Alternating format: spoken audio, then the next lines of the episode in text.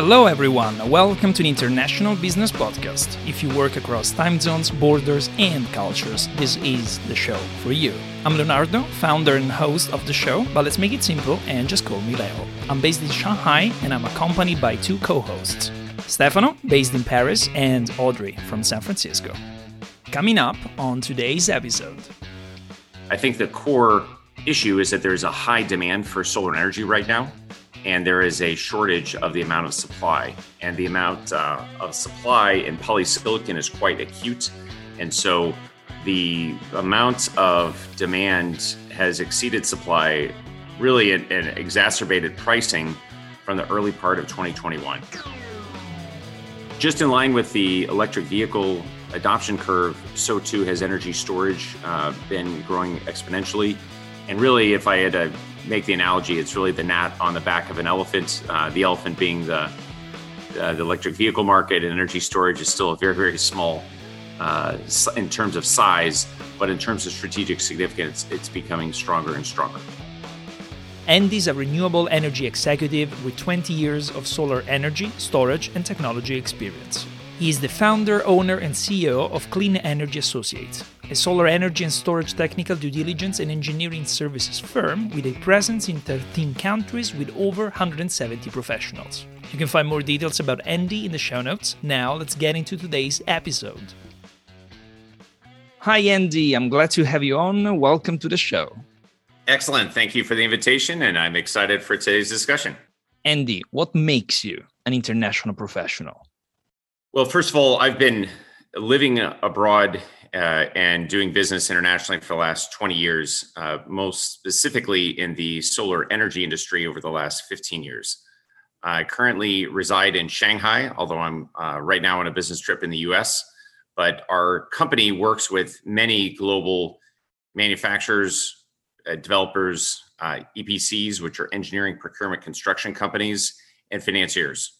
So the very nature of the solar industry is global, and we often have to deal with folks around the globe frequently. And we worked with clients or had client projects in actually 64 countries uh, globally. So I, uh, I'd say in addition to that, I've also been a passionate uh, traveler. I've been to 30, 60 plus countries, but once again, I've been living, even though I'm from the US, I've been living and working in China for the last 18 years let's start from basics because I guess many people from the audience don't know this particular word, and you're the expert here. What is polysilicon in simple terms, Andy? Yes, so uh, polysilicon is a part of the crystalline solar supply chain. So most people know a, a blue hued uh, solar panel if they saw it on a rooftop or in an installation. But polysilicon is a refined chemical product coming uh, from a metallurgical grade silicon input, and that metallurgical grade silicon comes out of the ground.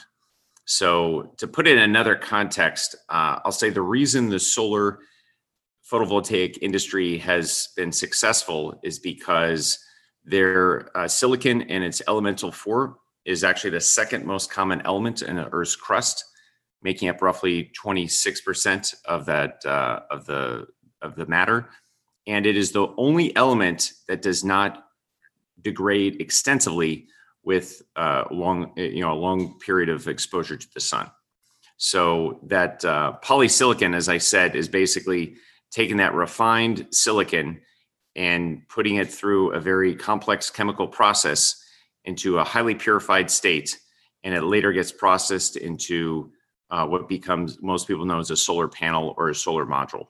As of now, there is a crisis. The global glass shortage is affecting millions of manufacturers. What can you tell us about this crisis?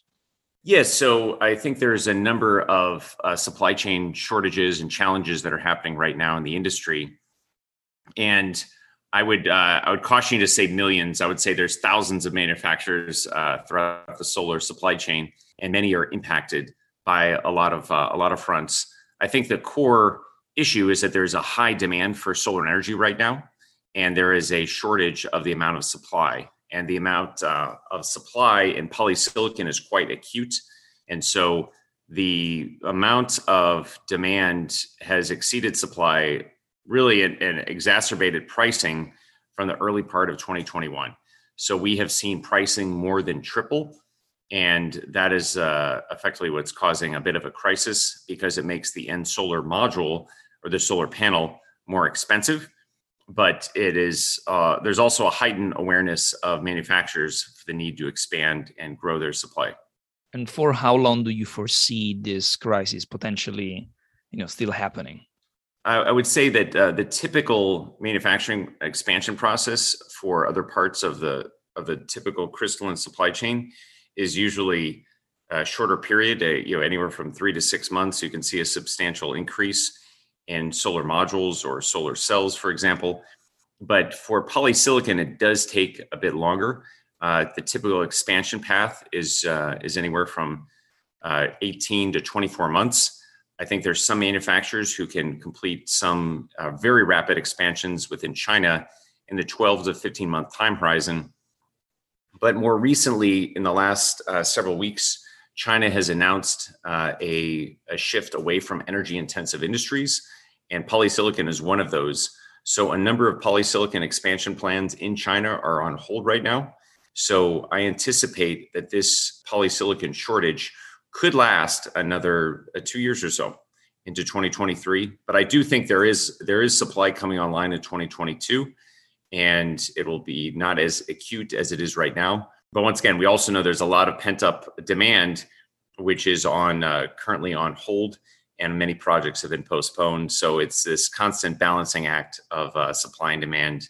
But once again, I've seen this in the last 15 years, and I certainly expect that it will correct at some point you mentioned supply chain. So let's focus on this topic for a little bit. Supply chain traceability allows to track products from sources to consumers. Is this important, Andy? Yes, I think it is important for a lot of fronts.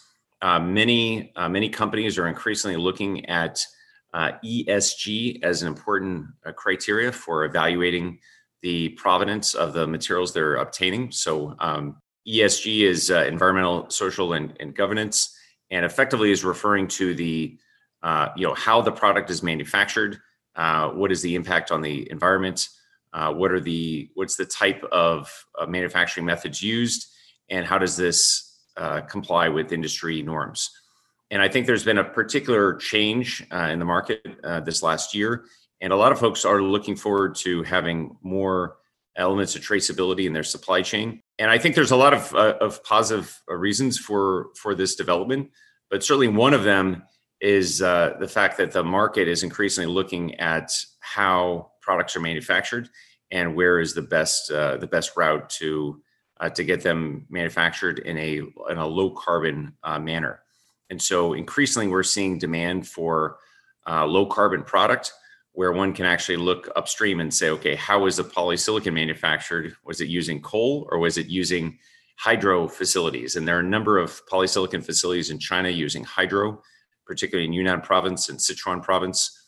And I think over time, we're going to see a, a increasingly high demand for polysilicon that comes from uh, those regions. And that will be uh, something I think the market will shift to. Uh, there are certain countries such as France and South Korea that have actually had a tariff in the past with a, a heightened uh, payout for those who manufacture a low carbon product. What is the importance of company culture, especially in global teams? And Andy, since you're a CEO, what are you implementing exactly? Oh, we have a we entirely believe that the uh, the culture based uh, method of of scaling up is extremely important. And I will say, once again, in my 13 years of both founding and establishing and running CEA, we've seen an increasingly high degree of cultural alignment among our team, particularly the last six years, because we have incorporated a program known as uh, the Rockefeller Habits, uh, which came from a, a, book inspired by Verne Harnish called Scaling Up.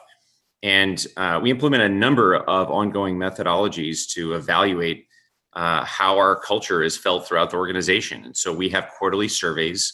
We either have a team member net promoter score or a team member engagement survey. And we ask this once a quarter to get a sense for where uh, everyone in the team is uh, is at, how they feel about their culture, and we also have a number of other methods, such as a QFS, called a quarterly feedback session, which uh, everyone is required to meet with their leader and discuss what are their personal and professional highs and lows this last quarter, what are their goals for the, this quarter, how did they do last quarter, and we specifically highlight where have you seen CEA's values in action, and also have you seen any violation of the CEA's values. And those are very important metrics. They all bubble up to myself. And we have a number of ongoing mechanisms, uh, very subtle ones, somewhat like the QFS, where we really try to measure and engage our team. But team member engagement is absolutely crucial for companies to grow and scale. I referenced uh, the fact we've made an, increasingly high investment in our culture over the last six years. And I think roughly around that time, we were around 45 or 50 folks. Uh, and now we're over 175 uh, professionals globally in 13 countries. Switching back to the energy sector, could you dive into how severe weather patterns are affecting solar modules? Absolutely. Uh, severe weather patterns are impacting uh, the entire uh, supply chain, but it's really disrupting those who are actually installing in those regions where there's actually extreme weather events. So, just as a just as an example, uh, we've certainly seen a number of cases of extreme uh, hail damage that's happened in, in some markets that are prone to hail. Uh, certainly in the U.S., a market like Texas uh, sees that quite uh, quite a bit. Uh, but once again, any um, any extreme temperature change or sudden you know sudden event that has not been expected absolutely has an impact on the the product if it's not manufactured properly. So it's part of the work that we do is we actually make sure that the product quality is actually manufactured and tested according to standard test conditions. And so once again, the extreme temperature change or fluctuation uh, could not necessarily impact the uh, the market or the product, but it does have a, an impact uh, on some extreme weather uh, cases. So, uh, and I'll also highlight the the certain extreme weather variability is just highlighting the awareness among the public eye that uh, there is a, a, very real threat of climate change in many geographies around the world. And so I think that's further pushing and adopting, uh, or pushing more and more folks to actually want to adopt renewable energy uh, such as solar or wind. Let's broaden the picture for a moment. Andy, what is your take on the China US business relationship? I certainly have seen it better in my 18 years of living and working in China, but I would certainly comment that um, it tends to ebb and flow at various points in time. And you know, certainly things have not been great uh, as of the last several years, but I think there is uh, an ongoing interdependence between the two countries, both in terms of economics as well as uh, overall uh, need for cooperation to you know uh, combat various changes are happening, climate change being one of them. So while there's been some tensions in the last several months, we've also seen some positive signals, both from the US as well as China, that there's ongoing uh, discussion and dialogue happening.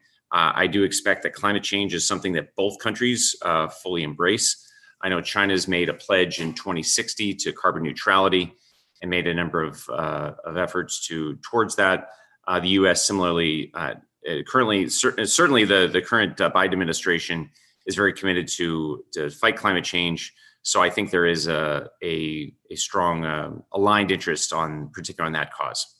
In one or two sentences, how would you define climate change?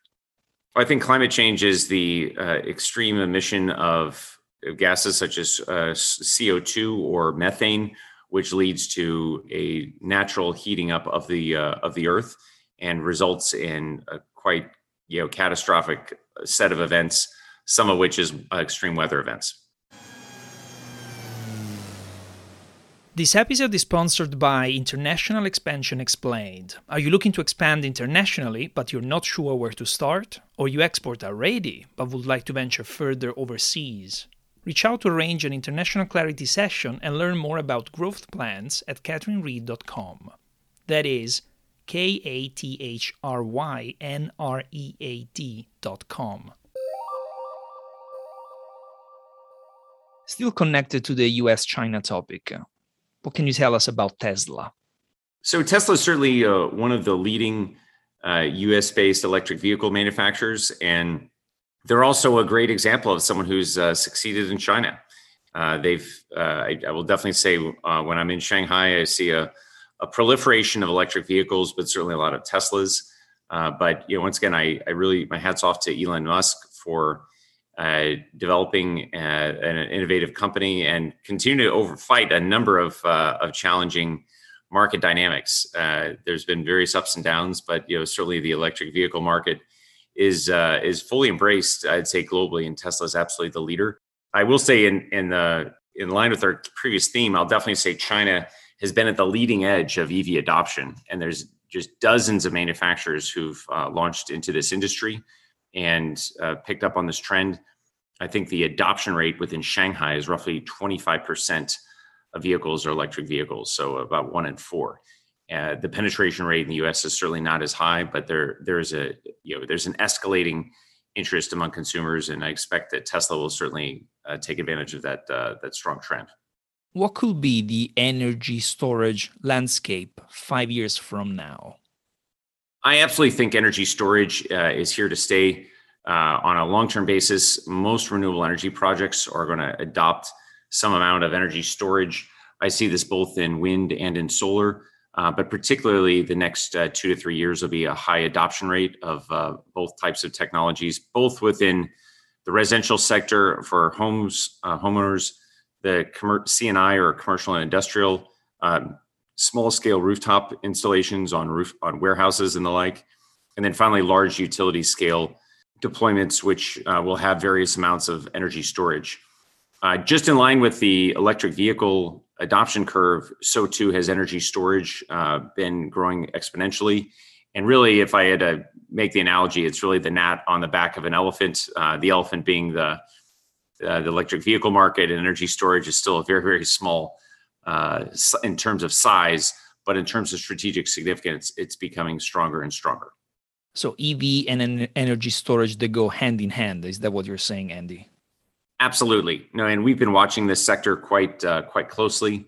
My first engagement in energy storage, uh, visiting a facility, was in 2011 when I knew one of the investors in a, a small uh, small energy uh, or small energy storage facility outside of Beijing called Prudent Energy. And since 2014, we've been getting an increasingly high number of customer calls to look at energy storage facilities. So in 2015, we set up a team uh, focused on this. Uh, our current head is uh, based out of Greece, George Touloupas. He's our uh, you know, senior director of technology and quality, and helped to build out the team within China. And then eventually, we expanded the team further. Actually, set up a, you know, a team lead in the U.S. Uh, who's currently in the Massachusetts area, Sean Shaw. So we have a, a strong team of roughly a dozen pure play professionals just focused on energy storage. But we have uh, probably another dozen or so that are cross trained and actively involved in energy storage projects today. So to date, we have completed in the last 13 years uh, 105 gigawatts of solar PV projects and then six gigawatt hours of energy storage projects. And that second half is certainly the part of the business that's growing quite, uh, you know, quite dramatically. I've got one final question I ask everyone who comes on the show. Please share with us one remarkable moment from your international career, and that could be a successful, a funny, or even a catastrophic episode. Oh boy! So um, I'll, I'll definitely say uh, I'd have to I'd have to say a slightly embarrassing story, but it was at the the start of my time at Trina Solar. I was actually waiting for a, uh, a meeting to start when all of a sudden, uh, this is my early days at Trina about 15 years ago in 2006. I was uh, was waiting for a meeting to start, and I saw a, a Spanish woman uh, come in, and uh, she sat at the table, just kind of in the other other part of the um, the, the warehouse, and I, I, should say warehouse. It was actually our office building, but Trina was still a uh, early stage company, had about 500 employees, mostly factory workers, and I was really I was the first non-Chinese member of the executive leadership team reporting to the CEO. And so uh, she walked in and made a, uh, you know, was waiting at the table. Uh, and so I went up to her and I said, Are you being helped? And she said, Well, I was supposed to have a, a meeting 15 minutes ago, but uh, the team uh, said they were running late. So I just am waiting here. And I said, Well, how can I help you? And who are you meeting with? And she said, I'm meeting with the sales team. Uh, we're a Spanish uh, IPP, which is independent power producer, and we're looking to buy modules. And uh, I'll, she said, it's fine. I'll be, I'll wait here. I said, no, please let me, uh, let me help you. And so he started talking to her, and I went to the the looking around for the sales head, and and I said, well, we have a customer waiting. Why are you why are you uh, in here having coffee and chatting with their colleagues? She's like, oh, there's plenty of Spanish customers. I I have uh, I'll get to her in a minute. I said, no, let's have the meeting together. In fact, I want to join. So we sat through a, a long meeting, and I realized uh, there are a lot of communication challenges. Um, myself being in China now for 18 years, I speak Mandarin fluently, so I was doing translation uh, during that session. And at the very end of the session, she was very happy. Uh, and before she left, she said, "Could I use your restroom?" So I, I, uh, I took her to where the restrooms were. I pointed her in that direction, and she came out a minute later and said, um, "Is there a uh, an international toilet uh, you have?" And I said, "I don't know. I've not been in the women's restroom, but uh, I knew that there was not a, a Western toilet uh, in the in the men's restroom." So I said. I will ask someone else and see if we have one. And uh, unfortunately, at the time, Trina Solar did not. So this was still at the very early days of the solar boom, and uh, the factories were really quite raw. So I uh, ended up uh, taking her back to her hotel and, and sent her off. But I went back to the leadership team and I I wrote a story. I announced everyone, you know, we uh, we must uh, install an international toilet in the in the the factory for for customers that come in. So I actually sent an email out in Chinese uh, and in English. And uh, the next day, my, uh, my team uh, you know, laughed at me and they called me the plumber. So I uh, I kind of had that nickname for the first uh, starting time. I was at Trina Solar, but it's once again it's just an example of you can see some interesting things in China that you just don't see every day. So, uh, but there were a lot of periods uh, during those early days at Trina where uh, the company was not quite international. But over time we did bring in more international talent into the company in china actually in the, the factory in changzhou. And trina really established a strong reputation as a as a leading uh, leading you know tier two and eventually a tier one manufacturer. So trina is certainly one of the most well respected manufacturers today and you certainly won't see that. I know they've uh, they've now uh, sold products to over 100 countries and are really quite global. But uh, at those uh, those early days I found it quite interesting because I was put in a situation, a lot of interesting situations where I had to be the translator, I had to be a cultural ambassador, and also try to move both sides forward to uh, yeah to a close uh, working cooperation. But Trina was very successful during those those early years, and uh, I later used a lot of those experiences when I was setting up my business at uh, CEA thank you for sharing let's say an embarrassing episode. Usually you know people go for the successful one so thank you for sharing. Let's say not a successful one but that was good. Anyway to wrap this up andy after listening to this episode who should connect with you? And tell us a little bit more about your current role uh, excellent. So, I, once again, I'm I'm always open to receiving uh, connections from LinkedIn. I have a number of uh, folks that I uh, I correspond with there, so I do check that daily. I'm particularly interested in connecting with uh, international uh, international folks who are in China, whether they're Chinese but globally minded, or they are international talent that's looking to work in the solar industry. We have a number of openings in our Shanghai and Changzhou offices uh, and so we're hiring not just in China, but really around the world. Uh, we have about 25 openings. Uh, so we do uh, expect to hire a lot of folks in the US. We have roughly 85 in our team in China and roughly 55 in the US. Uh, but I'm always very keen to see internationally minded folks, particularly those with solar or energy storage backgrounds, as those are the two industry sectors that we have the, the most level of professionals from. But outside of that, uh, you know, to answer your second question, once again, my role is the um, you know as the founder uh, and and CEO is to continue to to build the company towards our long term BHAG. So we actually do believe at CEA that you know our we have a 25 year BHAG, and a BHAG, if you're not know familiar what that is, uh, it's the big, hairy, audacious goal. It's a from a book, um, Good to Great by Jim Jim Collins. But we have our own BHAG, which states, you know, we're to be the sought out and trusted experts in solar and energy storage solutions supporting projects in every country. So we're we're very much uh, looking to expand our business globally. As I mentioned, we have completed projects or had pro- clients in 64 countries. But once again, we uh, we're roughly you know a third of the way there. We think with uh, over 190 countries globally, solar is the type of technology that can be deployed everywhere on the planet. And, and I do want to make sure that CEA is there supporting that trend. Uh, and we will see that happen over the next 25 years. But we are a very mission driven company and have a very strong core purpose and set of uh, you know state uh, value statements and culture. And so that's the type of talent that we like to attract and uh, invite to work with us. Andy, I want to thank you for your insights. Thank you for joining us on the International Business Podcast. Excellent. Fantastic. Thanks for having me on, and I look forward to staying in touch. You can find the podcast on all the major platforms. Make sure to subscribe, do not miss the weekly episodes. And are you an international professional? Connect with us on LinkedIn to come on the show. For now, cheers.